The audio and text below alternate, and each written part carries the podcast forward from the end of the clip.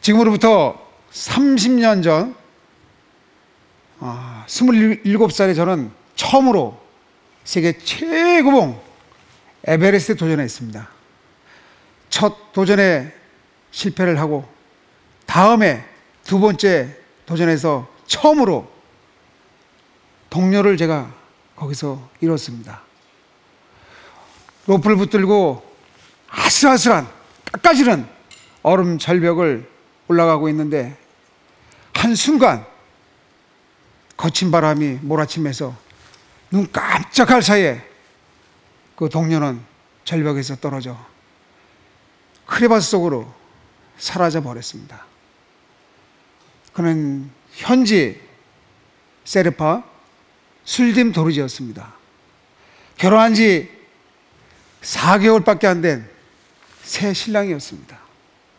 정말 저로서는 너무나 참담하고 슬프고 괴롭고 고통스러웠습니다. 그 뒤로 10여 명의 동료들을 또 저는 히말라야에서 떠나보냈습니다. 저는 삶과 죽음의 기로들을 건너왔습니다. 그때 저는 이렇게 빌었습니다. 여기서 살아서 내려가게 해주신다면 다른 사람들을 모르는 척 하면서 살지 않겠습니다.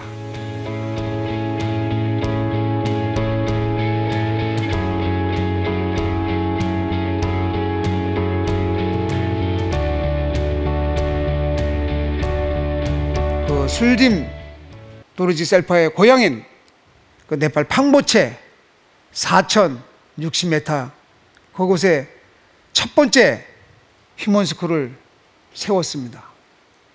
그 험한 산길을 몇 시간을 걸어서 배움에 목마른 아이들이 학교에 오는 걸 보고 가슴이 참으로 먹먹했습니다. 가난의 대물림을 끊고 아이들이 더 나은 삶을 살기 위해서는 무엇보다도 교육이 필요하다고 저는 믿습니다.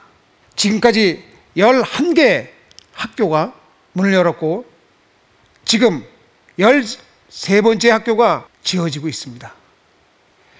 16개 휴먼스쿨을 짓는 그것이 제 간절한 꿈입니다. 이것이 지금의 저한테는 히말라야의 또 다른 17자야 뭐 도전입니다. 우리는 정상을 앞에 두고는 죽을 힘을 다해 올라갑니다. 그러나 그렇게 정상에 올라서는 느끼는 기쁨과 희열은 아주 순간입니다.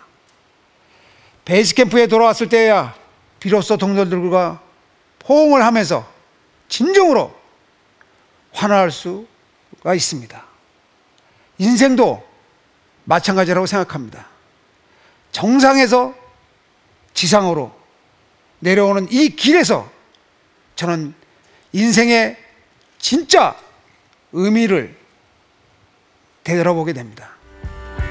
이 길은 하늘로 향하는 게 아니라 사람을 향하는 길입니다.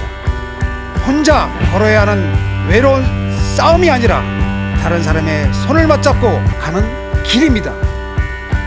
우리의 완주를 끝까지 여러분들 지켜봐 주시기 바랍니다. 감사합니다.